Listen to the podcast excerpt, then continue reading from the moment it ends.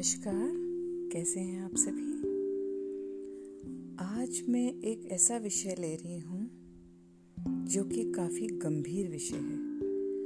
और मैं चाहती हूँ कि आप सभी इस पर ज़रूर विचार करें और आगे तक पहुँचाएँ। अब देखिए 2015 में एक अभियान शुरू हुआ था हमारे देश में। हरियाणा से शुरुआत हुई थी, बेटी पढ़ाओ। क्योंकि हमारे कंट्री में, हमारे भारत में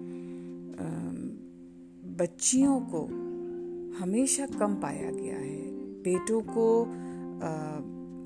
ज़्यादा पढ़ाते हैं बेटियों को सोचते हैं कि इनको तो शादी करनी है, घर चलाना है, घर संसार चलाना है तो उनको कम पढ़ाया जाता है। तो इस इस सबको देखते हुए ये अभियान शुरू हुआ था। पर मेरा मुझे ऐसा लगता है कि इस अभियान के साथ हमको एक और अभियान की बहुत ज़रूरत है। वो है बेटा पढ़ाओ। किस बारे में? हमारे बच्चों को, हमारे बेटों को नारी का सम्मान, रिस्पेक्ट, है ना? वो सिखाना बहुत ज़रूरी है। बचपन से बचपन से बच्चों को, बेटों को एक अलग यू नो अलग दिशा में ले जाया जाता है कि बेटा है, बड़ा गर्व होता है माता पिता को कि हमने, हमारे को तो बेटा पैदा हुआ है। गाँवों में देखिए, हर जगह देखिए जिनको बेटे हैं, उनको पता नहीं किस चीज़ का गुरूर भी होता है।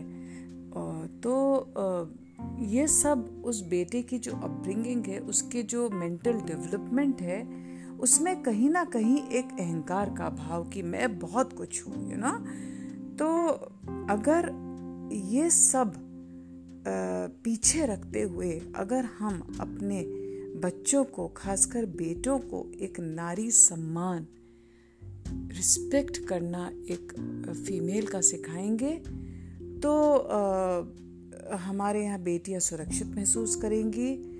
और बेटियों के प्रति जो अत्याचार होते हैं, वो भी कम होंगे। क्योंकि ये बड़े होने के बाद तो सिखाना का कोई लाभ नहीं होता। क्योंकि जब पेड़ बड़ा हो जाता है तो उसमें उसमें जो खाद पानी जितना डाला गया है, उतना ही उस, वो फल देगा। पर जब हम बीज बोते हैं तो उसका हम अच्छी देख पर, देखभाल करते हैं, उसमें अच्छा खाद पानी डालते हैं तो अच्छे फल देता है।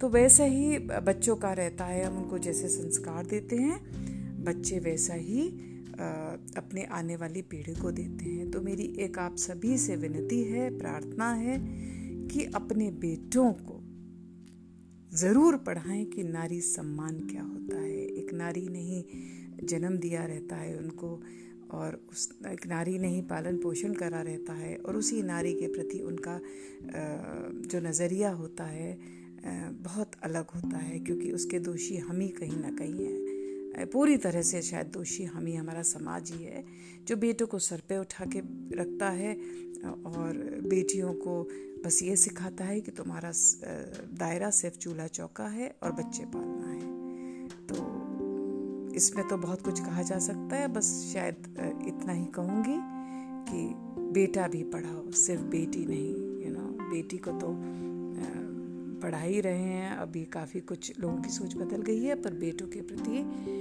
बेटों को क्या सिखाना है, ये आप खुद तय कीजिए। धन्यवाद।